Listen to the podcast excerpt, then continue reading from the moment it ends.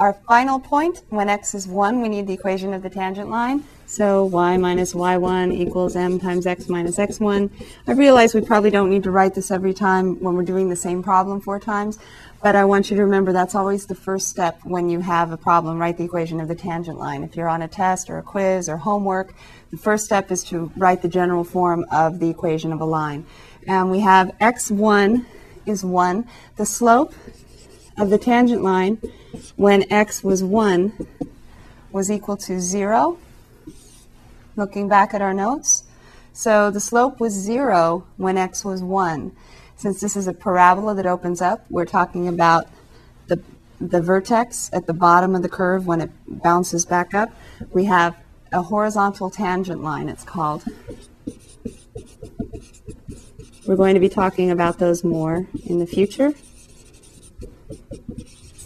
So we have a horizontal tangent line here, um, which means our slope is 0, and we need to know y1 still x1 is 1, and y is x squared minus 2x plus 1. So in place of x, I put 1. 1 squared minus 2 times 1 plus 1 is 1 minus 2 plus 1, which is 0. So we have a lot of zeros in this problem. So y1 equals 0 as well. So our equation is y minus 0 equals 0 times x minus 1 didn't really need to write this, did we? Because we have a zero in front.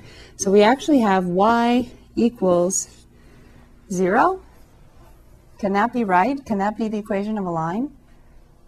y equals zero. Well,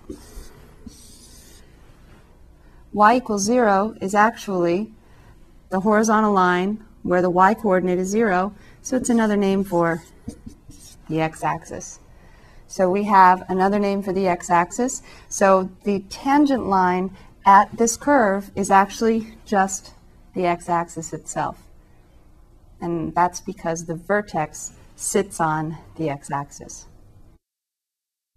All right, so these are our four different equations of tangent lines at four different points on the curve.